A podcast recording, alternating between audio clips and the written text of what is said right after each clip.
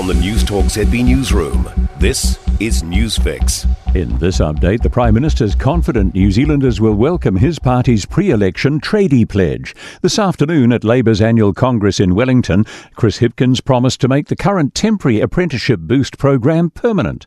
The scheme pays employers $500 a month for the first two years for an apprenticeship to support training employees. Mr. Hipkins says the success of the policy shows why it needs to stay. Apprenticeships are incredibly important, and I think we've undervalued apprentices and apprenticeships in the past. New Zealanders deserve to know that we are going to continue with our commitment to apprenticeships, and they also deserve to know where the opposition stand on it. The National Party wants to hand more power back to councils to opt into or out of housing density rules.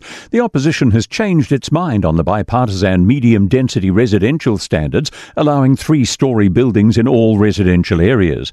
Under National's new policy, councils would be required to zone land for 30 years' worth of housing demand immediately.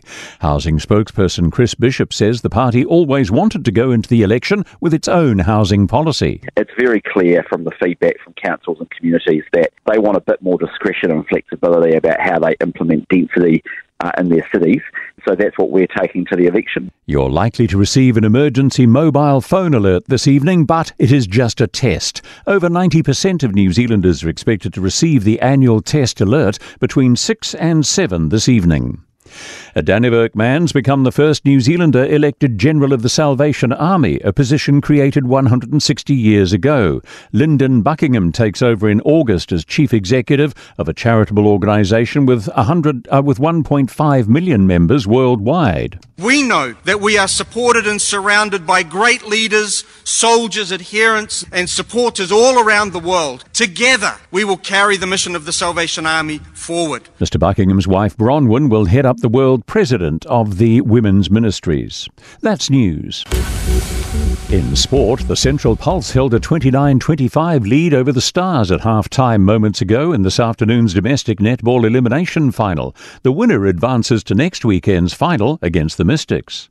The Boston Celtics have moved to the brink of the greatest comeback in NBA playoffs history, holding off the Miami Heat 104 to 103 to force a game 7 in the Eastern Conference Finals. Derrick White scored on a putback with 0.1 seconds left after the initial three-point winner bounced out. The Dallas Stars have forced a series extending Game 6 in the NHL Ice Hockey Western Conference final against the Vegas Golden Knights. The Stars have won a second straight game, claiming the victory 4 2 to close to 3 2 in the series. That's sport. I'm Joe Gilfillan. For more news, listen to Newstalk ZB live on iHeartRadio.